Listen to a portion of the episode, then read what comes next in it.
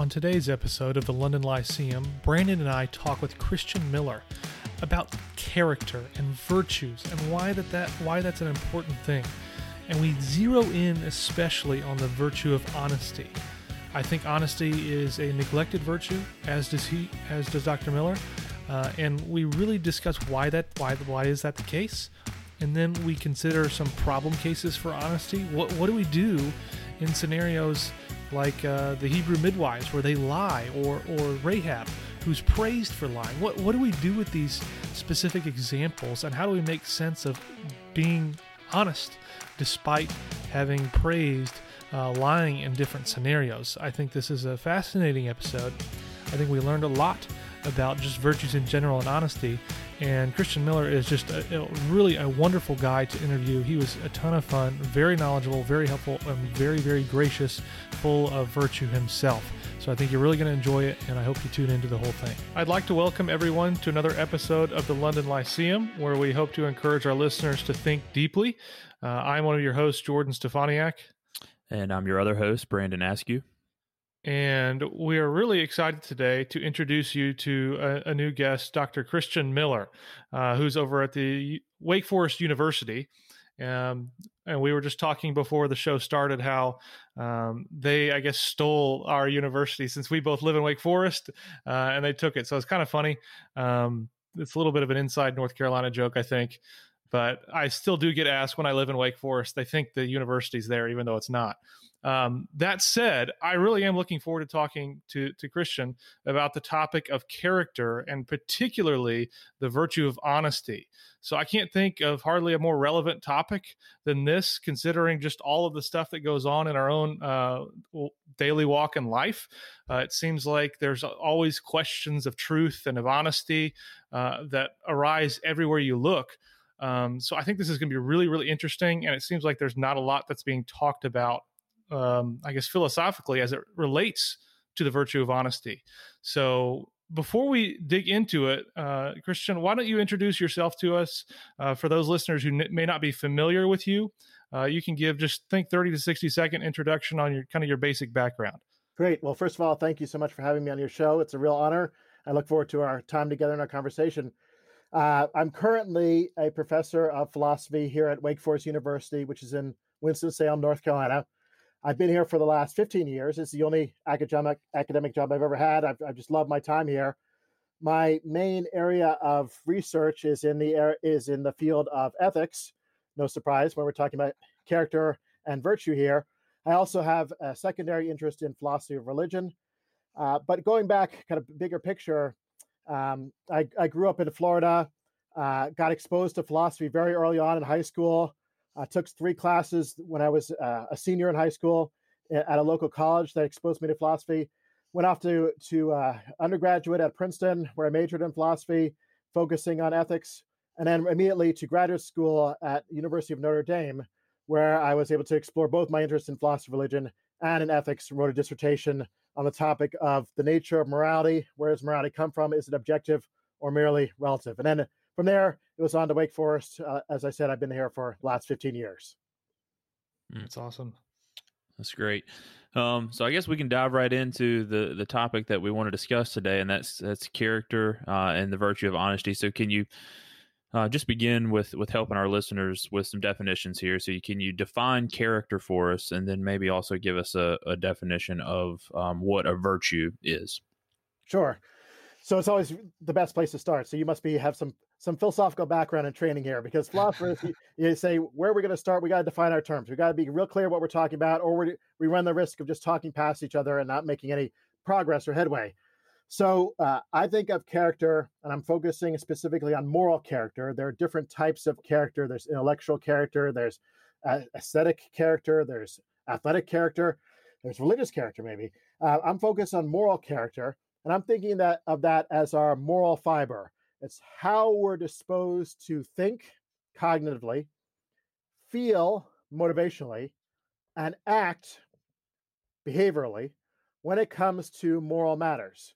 So, to make that a little bit less abstract and to tie it into virtues and vices too, moral character comes in two forms. There's moral virtues, things like honesty, compassion, justice, courage, and so forth. And then there's the other kind, the moral vices. Unfortunately, they they exist too. Uh, things like dishonesty, cowardice, and cruelty. And so when we take a moral virtue and we uh, kind of, uh, see what that looks like with this characterization of character I've given, we want to say there's a cognitive aspect. So how you think a um, since we'll do honesty later, I'll I'll say that one. So take something like compassion. Uh, a, a, compassionate person thinks a certain way. They think perhaps that it's important to help others, uh, that it's bad that certain people are in need. Um, they are disposed also to feel a certain way. So they have certain emotions and motivations. So a compassionate person would be motivated to help others selflessly, altruistically, not so that they could benefit themselves, but that they could help uh, others in need. And then finally, a compassionate person is disposed to behave a certain way. So to do actually compassionate actions. Not just one such action, but uh, actions across a wide variety of circumstances, whether that's picking up drop papers or holding the door or making a donation to charity. Uh, it could be a variety of different circumstances, cross situationally, and then finally stably over time, not just today uh, and then never again, not just today and tomorrow, never again, but uh, indefinitely into the future. So to, to wrap all that up, uh, I say character in general, and I focus on virtues in particular. They have a cognitive component or intellectual component. They have a motivational component, and then finally they have a, a behavioral component. And if, it, if it's a virtue, all three of those need to be exhibiting excellence. They need to be uh, not just neutral or mediocre. They need to be very positive, morally speaking, to qualify as a morally virtuous person. Okay, so so I guess if if I have a virtue, I have to do something good more than just once. I have to repeatedly do it as more of like a habit uh, if that's if that's available to you. Okay. Uh, I mean, if your circumstances allow, uh, maybe for whatever reason, like um, you know, not when you're asleep, not when you're in a coma, right? Um, uh, maybe there maybe there's not many opportunities to exhibit charity, for example. Um, but yeah, when the relevant circumstances arise, uh, it would be really sa- strange to say a compassionate person. Uh, oh, that that's okay, as long as you're helping pick up drop papers you don't have to do anything else. Right? Uh, that would be really strange. Or, um, okay, I saw you did this one act of charity, but you never do anything else your entire life. That's that's not sufficient. Um, mm-hmm. So there, so it, so psychologists and philosophers would call this the cross situational element or aspect of virtue, and it's also true of vice too. Vice is also cross situationally consistent and then stable over time. So is it is it fair to say that someone's um, the totality of the of the makeup of their character would be um, where they fall on all of these different spectrums as it relates to a number of different um, virtues and vices. So, yeah, that's so, that's really good. Yeah, okay. yeah, so, yeah. So I think the answer is, is yes. Uh, so we can we can kind of isolate different parts of someone's character. We could say, well, how is this person disposed when it comes to telling the truth? How is this person disposed when it comes to helping others? And how is this person disposed when it comes to overcoming their fear? And so we can we can look at different aspects or facets of people's character, and that's really important because almost no one has a uh, a character that's virtuous across the board. We usually have strengths and weaknesses.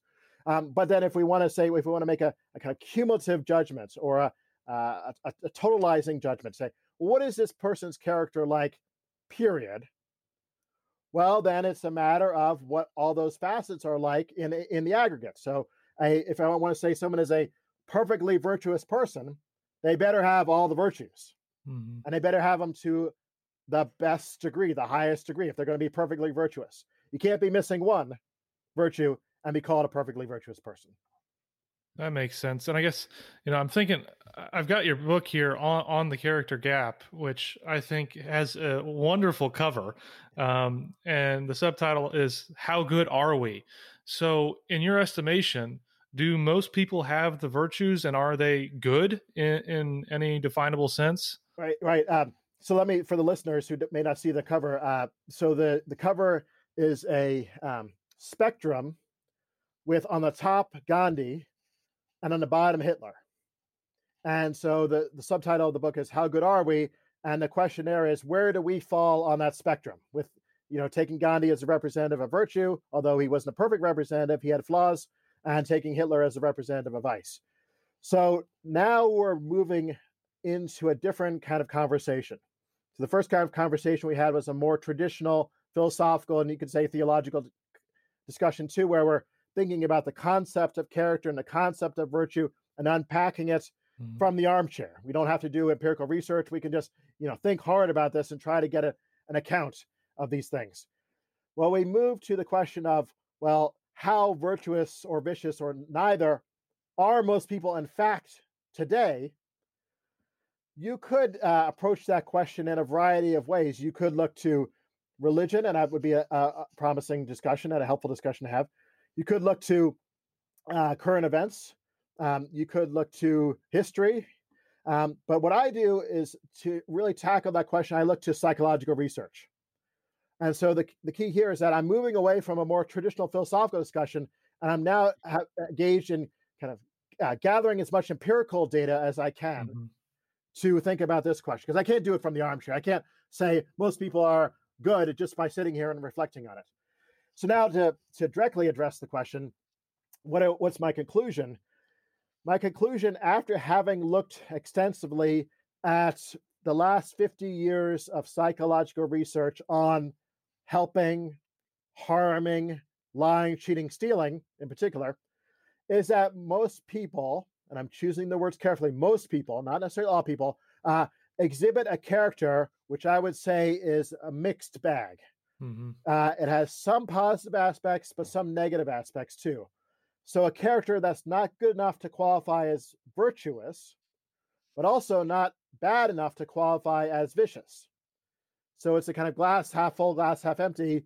Sometimes people say this is depressing. Sometimes people say this is optimistic. I say, you know, depends on what your inclinations are, but I'm saying we're we're, we're roughly in the middle. Uh, so, uh, in your research, did you find that there were any particular types of groups of people who were better or worse than others? Yeah. Um, so we might have to. The, the short answer is no. Um, but uh, but what with, one exception uh, that I can expand on in a minute. Um, so first, I want to clarify that what my picture is that we have a bell curve here. Mm-hmm. So it's most people are in this murky middle, but there are going to be outliers. I think they're going to be, you know, some people who qualify as virtuous, and you could add your, to the list, you know, people like whoever you think are your moral saints or heroes, like Mother Teresa or Gandhi or or whatnot, Martin Luther King and there'll be outliers on the other end too. Uh, so the Hitlers, the Stalins of the world. Now, groups of people, well, you can carve up groups in lots of different ways. You can carve them up on on gender grounds, you can carve them up on racial grounds, you can carve them up on political grounds, you can carve them up on religious grounds. I have to say I'm I'm not explored this extensively. Mm-hmm. Um, what I see is uh, not much of an impact on gender, uh, race, um, political. I know I, am I'm nervous about that one because I haven't explored as much. The one I have looked into quite a bit though is the religious uh, grouping, and there, with some hesitation, I'll I'll uh, put forward this claim, which is that um, Western uh, subscribers to Western religions show some signs of having a better character than non-subscribers. Mm-hmm. But that's not that's not in comparison to say Eastern religions. Um, that's not the comparison class to people who identify as non-religious. That's that's the comparison class. Now I'm gonna we can explore however much you want, but I'll, I'll let me qualify that right off the bat. Um, why do I say this claim, and what are the qualifications? Uh, so when you look at data correlating, say, measures of religiosity with things like um, donations to charity or hours volunteered for both secular and religious charities, you do find a significant correlation such that as religiosity goes up, these good forms of behavior go up. Hmm. Um, so people who report that they're regular attenders or that they pray frequently or they re- read a religious text often, uh, when you also assess their um, you know amount donated, frequency of donating, number of hours volunteered, frequency of volunteering, uh, you see a correlation, positive okay. correlation. Now, what's the qualification? Well, one jumps right at, uh, off the bat, actually should be uh, that's just correlational. So we don't have causal data here. Um, so that's that's why I, I'm I'm trying to be a little cagey and, and cautious. yeah. So uh, I guess this is a decent segue since we just brought up religion. So, well, first we need to get a definition of, of the virtue of honesty since we want to let's narrow the scope down to just the virtue of honesty, but also um, it, related to religion, particularly Christianity. I wanted to ask, how is the virtue of honesty related to the ninth commandment um, in Exodus chapter 20? Is it um, identical or is it more narrow or is it more broad? Because I think sometimes a lot of people just throw out the ninth commandment as like it, it just means do not lie. But I think that may be a bit of a, a loose way of defining the ninth commandment. So, can you just um, talk to us about what the virtue of honesty is and how it compares uh, to that commandment? Yeah, yeah. Um, there's lots to be said here, and if you want to interject and, and cut me off if I start going on too long, that's, that's perfectly fine. Um, so let me contextualize first. For a number of years, I was working on character in general. Uh, I, I wrote two uh, academic monographs on character, so that means that they weren't read by anyone. Um, and then I and then I wrote the the, the, the trade book, the popular book, uh, the Character Gap, uh, which with the attempt that here's something that might actually be read by some people. Uh, at that after I finished the trade book, I kind of said, well, I've been doing this for a while. I've said what I want to say. Uh, I, I want to work on something related, but but fresh and new. And so I was looking around to see what that might be, and I had this thought that there are some virtues that are getting almost no attention in philosophy and some other fields too. Uh, generosity is one of them, interestingly enough, and then honesty is another. And we could explore, you know, later on if you if you want why that is. But almost nothing has been said about honesty in philosophy, the virtue of honesty, in the last 50 years. So in recent years, I've turned my attention to that, and I've uh, tried to develop an account of the virtue of honesty, and then also get back into that empirical discussion again. To what extent are people actually honest? Mm-hmm. Um, now, so let's now take your question, the two parts to it. So, what is honesty as a virtue, as opposed to just a particular one off honest action? Well, one thing I think we have to wrestle with right off the bat is what is the scope of honesty? What does it pertain to and what does it not pertain to? And that's that itself is very controversial. Some people think it's very narrow and focused, narrow down to things just like uh, lying, matters of lying and misleading. Uh, I think that's certainly part of the virtue of honesty, if that falls under the, the scope of honesty. But I think, on my way of thinking about it, honesty is actually much broader. It includes matters of uh, stealing, includes matters of cheating, and it includes matters of promising. So I adopt a broad conception. That you know, again, I, I I'm upfront about that being controversial. So if if you have a broad conception like I do, then it makes my job harder because okay what is it that all these things have in common that connects them? What is it that connects stealing lying cheating promise breaking and misleading others uh, such that they all have something to do with honesty? And to make a long story short i've kind of developed a, an approach to thinking about this where at the heart of it it's a matter of an honest person does not intentionally distort the facts as he or she sees them. So there's moving a lot of moving parts in that. Uh, but let's take an example. When you when you lie and say, uh, you know, something like, um, uh, you know, l- last night I was working away on my book, when in fact last night you were watching a Batman movie, and something like that. Mm-hmm. What's going on? You're you're intentionally on purpose distorting the facts as you see them. The facts, as you see them, was uh, I was watching the Batman movie. But in your verbal communication to your spouse or to someone else, you're intentionally distorting those facts and saying, uh, "No, actually, I was working away on my book." Um, so that that idea, that core idea, I think, can be taken to not just lying, be taken to misleading, promise breaking, cheating, and stealing. Okay, um, we can probe that more if you like, but I'm trying to to not uh, you know wear you out your ear out uh, with with one response to your your question. Um, now, to the ninth commandment. Um, let me say uh, by way of preface, that I am a philosopher. I'm not a theologian. Uh, I'm not a, uh, especially not a biblical theologian, uh, a New Old Testament scholar. So take everything I say with lots of grains of salt. You you all should be answering this question, right? Not not me. Um, so uh, ninth commandment, um, bearing false witness. Let me say two things. First, there's some controversy about whether that just pertains to perjury, so it can be understood quite narrowly. Mm-hmm. Um, and if it's just limited to perjury, well, then it's clear that that's not the same thing as honesty or dishonesty. Uh, it's just a very specific facet of, of honesty. Um, or we could take it more broadly speaking to encompass lying in general. So it's a commandment to not lie. Um, even there, though, uh, given what I've just said earlier, that would not be coextensive with honesty if you think honesty also includes things like stealing. Yeah. Um, now, put that aside.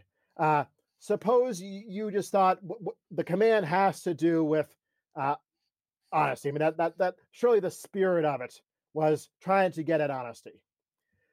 Note though that it's a command pertaining to behavior. Um, that's not the same thing as a virtue. As we clarified earlier, and why it's always great to start with the clarification, um, a virtue involves, yes, a behavioral component, uh, do this thing, do not do this thing. An honest person does not, uh, you know, commit perjury on the stand or uh, lie about what he was doing last night. Um, but it involves more than that. It involves also a motivational component, for ex- example. Uh, you don't get to qualify as honest just by uh, always telling the truth and never cheating and never stealing. You have to have the right heart, mm-hmm. right motivational disposition behind your actions. And you know, just taking the commandment in isolation the words of the commandment, they speak to behavior, but they don't speak to uh, the whole package of character. Hmm. That's really helpful. Thank you. Yeah. So, and you in the way you defined honesty, you said your account is pretty broad. Um, so I'm assuming that there are other ways to define honesty that are pretty narrow. Um, why would you say that your account of honesty is superior to other versions? Well, um, I don't know if I would. I mean, maybe uh, I, I, that sounds like pretty presumptuous. Uh, uh, I mean, and there's also this problem here, which is that there are almost no other accounts out there. Okay. So, oh, that, uh, yeah, that makes sense. So there, there, there, there are difficult, couple difficulties here. Um, so first of all, there, you know, in philosophy at least, the, uh, there's not much to ch- choose from on the menu of options.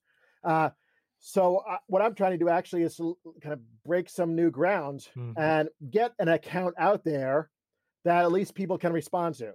Um, because what happens, and this may anticipate what, what we're going to talk about later, but um, what happens is that uh, if no one's getting accounts out there that get people uh, worked up about them and responding to them and saying why they're wrong, then the, the, the field tends to stagnate. There's just not much much interest.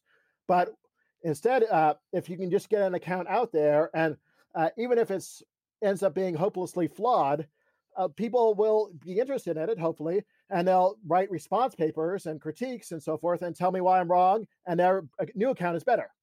Um, so I think we're such at such an early stage now that it's hard to address the question. However, let me let me try and say at least something, so it doesn't sound like I'm I'm just dodging the question.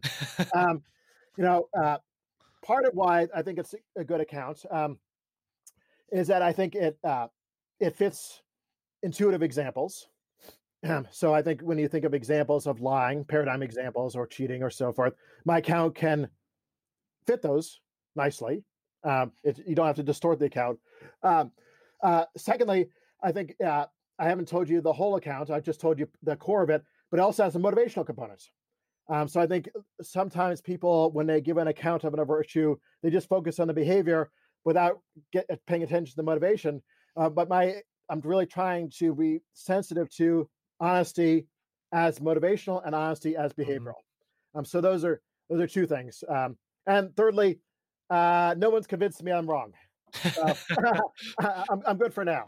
That's fair. Yeah, it seems like I guess when I think about it, I think if I asked most people what how they would define honesty, they would probably define it in a narrow sense. Would you is do you find that to be true? Yeah, I mean, if if you ask, uh, what you know, what do you think of when you think of an honest person? You, they Yeah. probably go to Abraham Lincoln or something like that. And and uh, what do, what do you what do you think of first of all the kind of behavior that an honest person would do? And they'll probably say, tell the truth. hmm And and then when you say, well, what, what would be a good example of a dis of dishonesty? They probably say lie, lying. Um, so you're you're right. Uh, that tends to be at the forefront of people's mind. But then I I do a little bit of probing and I say, okay, I agree with that. Um, but what about someone who uh, cheats on their taxes? I mean, don't you think that's a dishonest person? Yeah. And people say, "Not yeah, okay, yeah, that, that's a dishonest person." What about someone who, who cheats on it on his, hus- husband or her her husband or his wife or her wife, whatever? Get all the pronouns right. Um, uh, uh, whatever the case might be. Um, so, uh, uh, isn't that a dishonest person? People say yes, right? Um, no, okay. Cheating then looks like it falls under the, under the scope. Well, how about uh, someone who steals from the company?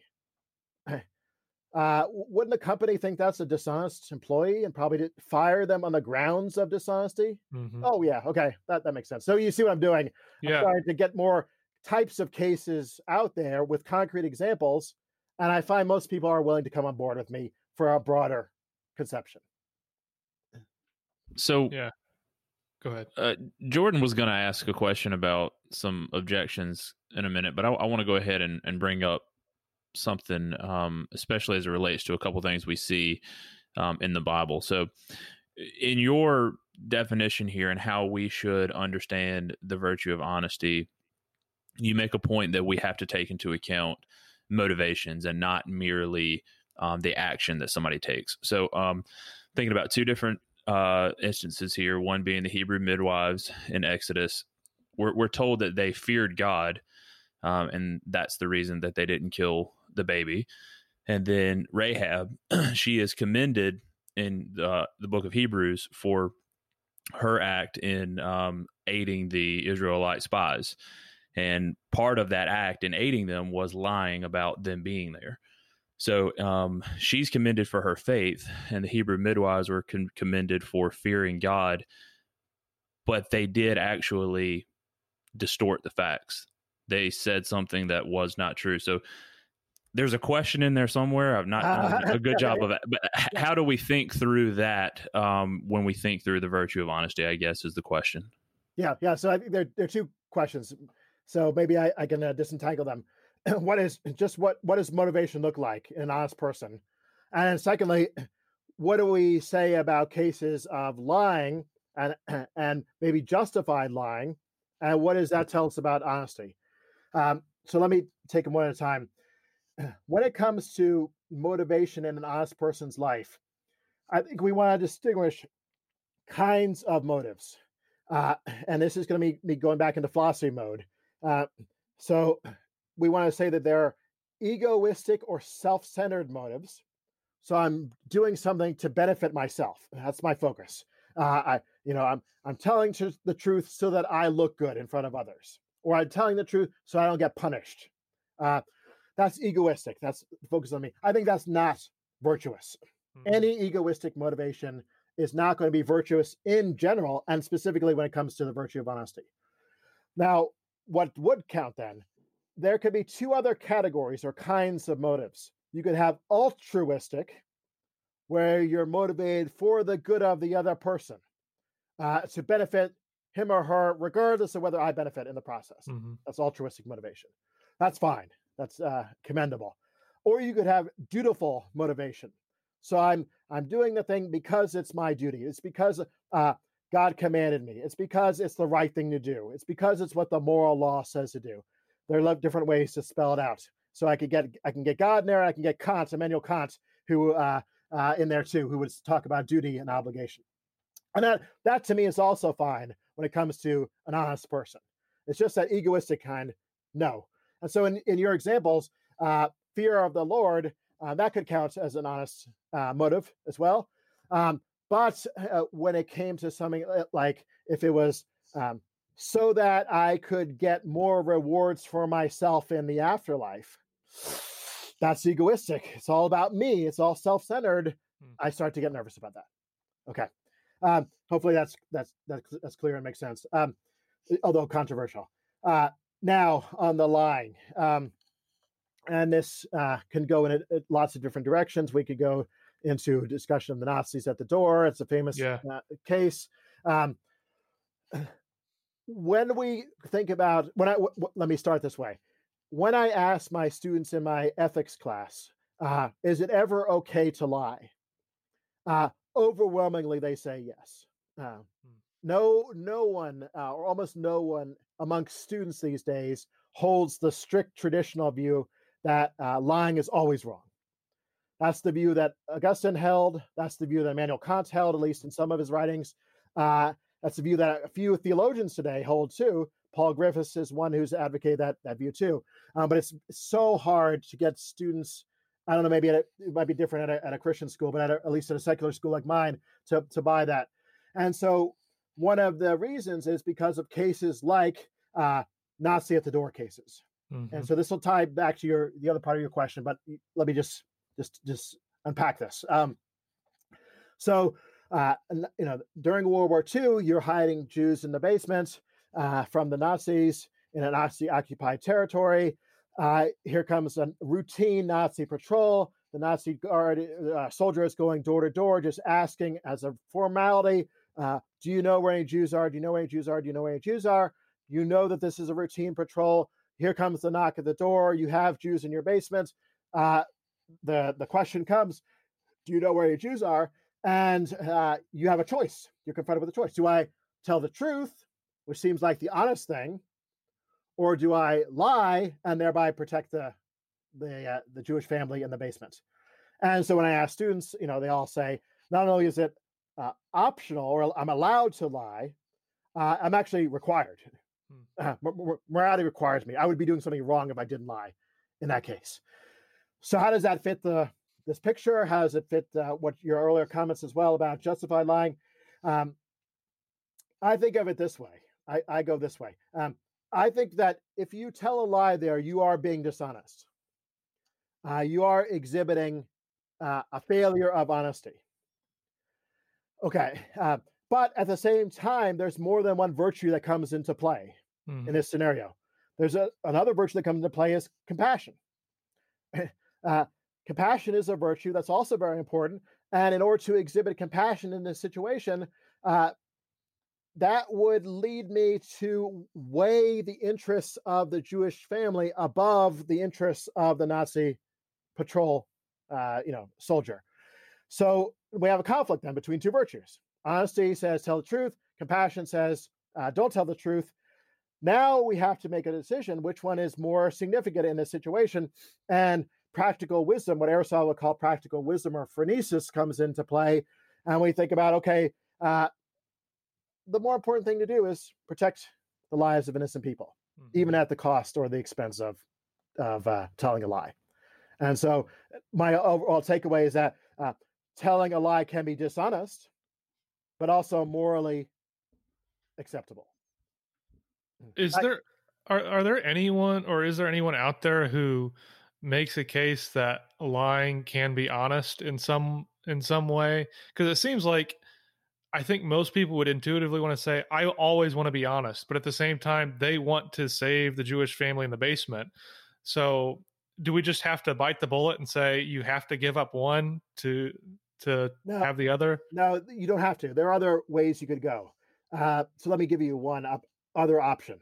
Uh, you could say that um, me telling the Nazi, uh, I don't know where any Jews are, does not constitute a lie. And if it doesn't constitute a lie, it's not a failure of dishonesty. hmm now, now, how could you make that move?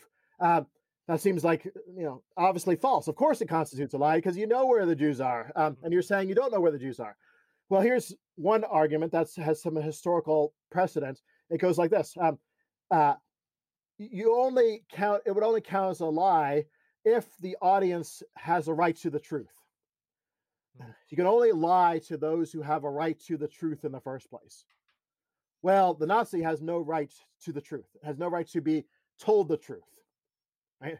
And so when I utter those words, I'm not actually lying because this is a person who has no right to the truth in the first place. hmm So if I'm not lying, I'm not doing anything dishonest, and so I'm not actually violating honesty. Grotius, in the, the medieval uh, thinker Grotius, is historically associated with this idea. Some people have held it to. It's an option. I'm giving. So I'm answering your question. It, it's another way to go. I just have a hard time going that way. Is is there any way you could you could say and this may not make any sense so we can just move on but like um that that it only counts as a lie if your motivation is to harm the person you are giving the uh, non-truth to? Whereas in this case of the jews your motivation is not to harm the nazis your motivation is to help the people in your basement. So um, i guess that would really just boil down to each instance of of you either telling the truth or not telling the truth just comes down to like a case by case basis but i don't know yeah. i'm just trying to yeah you, you, you, that's that's a coherent position i mean that's that that's a coherent reasonable defensible position uh it's not the position i would adopt personally I, I don't i don't think it's as plausible as the way i go uh simply because uh what is lying well it looks like it's a matter of intentionally distorting the facts um, mm-hmm. and whether your motivation is is good or bad, you're you can't get around the fact that on purpose, knowingly, you are telling false information to someone else, uh, even if it's for the best motive of all. That seems to mm-hmm. me to count as a lie. Uh, I can't get around that personally. So, on your view, are are the different virtues? Let me see. So, is it is it that the virtues themselves are hierarchical in that like you know one is just inherently more valuable than the other or is or is it dependent on the specific situation that you're in? Yeah great great, great question. Um you could hold either view. Uh, my own view is that it's more dependent on the situation. Mm-hmm. um, so first of all we'd have to to kind of work on our list of virtues uh, and settle on that. And then we can ask this follow-up question well how do we rank them? And i'm resistant I, I think we can settle on a list of a pretty good list of the virtues, but I'm resistant to ranking them. Why? Well, because in some circumstances like this one, we've been talking about a lot, uh, compassion can trump honesty. But I think there are going to be other circumstances where it can go the other way. Honesty can trump compassion. And so I'm uh, I'm very I think it's just too simplistic to the complexity of the moral life to come up with an ordinal ranking. That makes sense. Mm-hmm. So transitioning a, a little bit, I, am curious more for practical reasons of what can we do to improve our character and particularly uh, the virtue of honesty. Yeah. Well, I hope we have a little time. Um, that's, a, that's, a, big one to save for the end. Um, yeah. You might have to give me some allowances here, or cut me, cut me off, depending on what your needs are. Uh, or you know, um, uh, so in the in the book, character gap, it's divided up into three parts. First part mm-hmm. is just making clear, sure we understand what we're talking about. What is character? Second part is how good is our character? And I say it's a mixed bag. We fall short of the good character we're supposed to have. I could have stopped the book there and just said, you know, this is the reality of the situation. Sorry, most of us don't have a good character, probably me either, and you know, deal with it. Um, so I, but I said, no, no, no, that's really depressing. That's a, a terrible note to end on. So I have a third section which goes in a lot more detail than we're able to here about strategies for trying to improve our character and bridge that character gap so that our actual character better reflects the character we should have. Mm-hmm. In one chapter, I talk about strategies which I don't think are very promising. I go through three of them and I'll, I'll just put those the since they're, I don't think they're very promising. Um, but in the next chapter, I go through some secular ideas of how to improve character. And then in the final chapter, I explore briefly some more religious, specifically uh, Christian ideas about how to improve character. So, in interest of time, maybe I'll just look at the, the secular ones. Uh, I look at three ideas here. One is uh, looking to moral role models, and exemplars, and saints and heroes who display good character and thereby can do two things at least. One, help inform us about what good character is like, give us like concrete illustrations of this so that we're more familiar with it. But secondly, inspire us emotionally to become more like them. So whether it's Abraham Lincoln with honesty, or it's Harriet Tubman with courage, or I talk about Paul Farmer, a living example today with compassion. Uh, there's a lot more to say here, but these are concrete examples of role models uh, who can work on our character both at the intellectual level and at the emotional level. And so, happy to go into that more detail if we have time. The second one that I unpack is uh, the role of moral reminders in our lives. Um, so often we have a good heart in the sense that we know the right thing to do, and sometimes we we want to do the right thing, but we can get distracted in life. Other things can come along which tempt us to focus on ourselves and value our self interest more than we should. And so here the idea is that moral reminders, if they're present in our life on a routine basis, can help us get back on track and keep us focused on what we need to be focused on. So those could be things like uh, uh, a d- daily devotional, mm-hmm. or a at the end of the day a journal entry that looks back on your day and kind of reminds you of what you've done well and poorly during the day. Or it could be text messages that you get on your phone. You program your phone to give you moral reminders throughout the day. Uh, it could even be things like tattoos. If you want to, you know, all things are fair game here uh, when it comes to moral reminders. At, at, a university setting, an honor code is a very vivid and um, impactful uh, illustration of a moral reminder. And then the third one uh, I'll highlight here in the interest of time is very briefly uh, is the uh, importance of gaining greater self awareness about our own character, and in particular, our own character flaws. Mm-hmm. So to know where we have some strengths, but also where we need to really make uh, significant improvements. And this gets tricky because our character isn't always immediately transparent to us.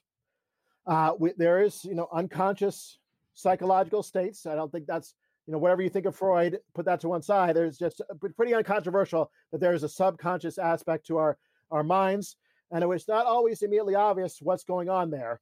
Um, but other times we, you know, we just uh, engage in self-deception.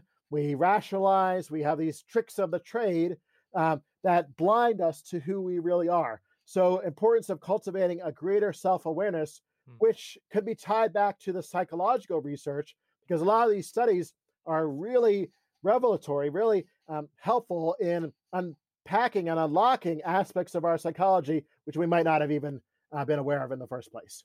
So, moral exemplars, moral reminders, and greater self awareness are three things that I, I really highlight. That's helpful. I, I like that. And go, Brandon, were you going to say something?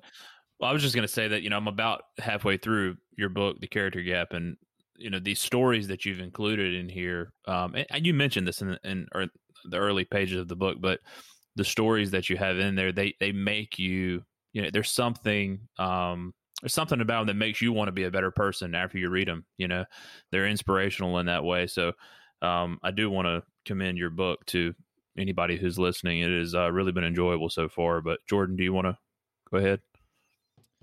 Yeah, I, I mean, I was just going to ask more about what other resources you thought uh, were helpful on this topic of character and the virtue of honesty. Um, I know w- we've talked about your book some, and we recommend all of our listeners to grab a copy of that. Um, but other besides that, are there other works that we should be should be referencing or finding? Well, I guess it would depend on what you're looking for and uh, what's where you're coming from. I, will put that way. So, recommendations are going to vary depending upon whether we're looking for religious resources or secular resources. They're also going to vary depending upon whether we're looking for academic resources or more, you know, general audience mm-hmm. resources. Mm-hmm. Um, so maybe I'll just mention a couple of things. Uh, uh, briefly for you know hopefully they'll they'll something so everyone will re- resonate with one of these. Um, there's been a um, a fair amount of literature coming out on character in the general popular you know like general trade markets. Probably the bestseller these days has been David Brooks's work. Uh, he has a book called The Road to Character, uh, which ties in nicely to to Brandon's point too, because what he does in that book is spends a lot more time going over exemplars of virtue and getting deep into their, their stories and their, their biographies and, and what made them tick and some of their, their weaknesses as well as their strengths. So that's uh, that's what I would commend. Uh, you know, when it comes to more religious discussions, and and we have to go, you know, maybe Christian specifically or or theistic in general, or religious even more generally.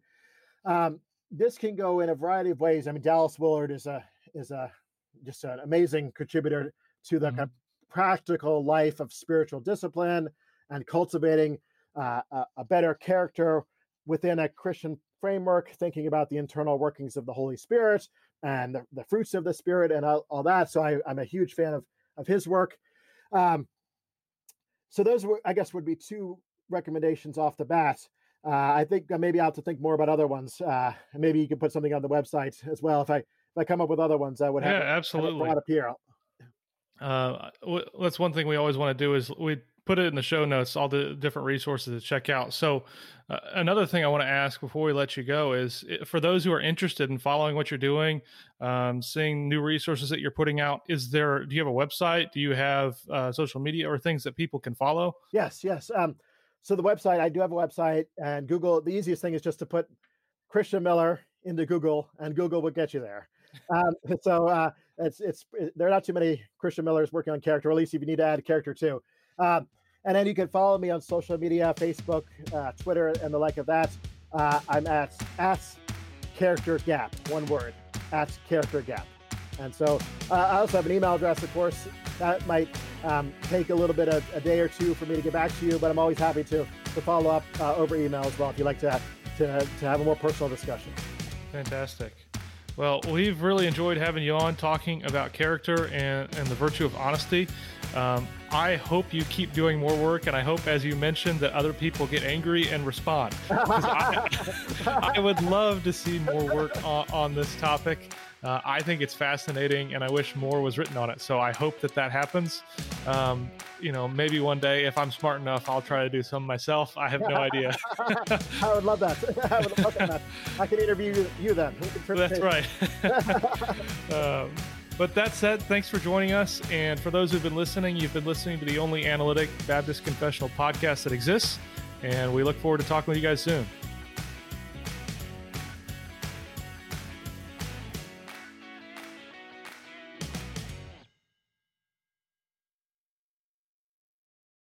When you visit Arizona, time is measured in moments, not minutes. Like the moment you see the Grand Canyon for the first time Visit a new state of mind. Learn more at hereyouareaz.com.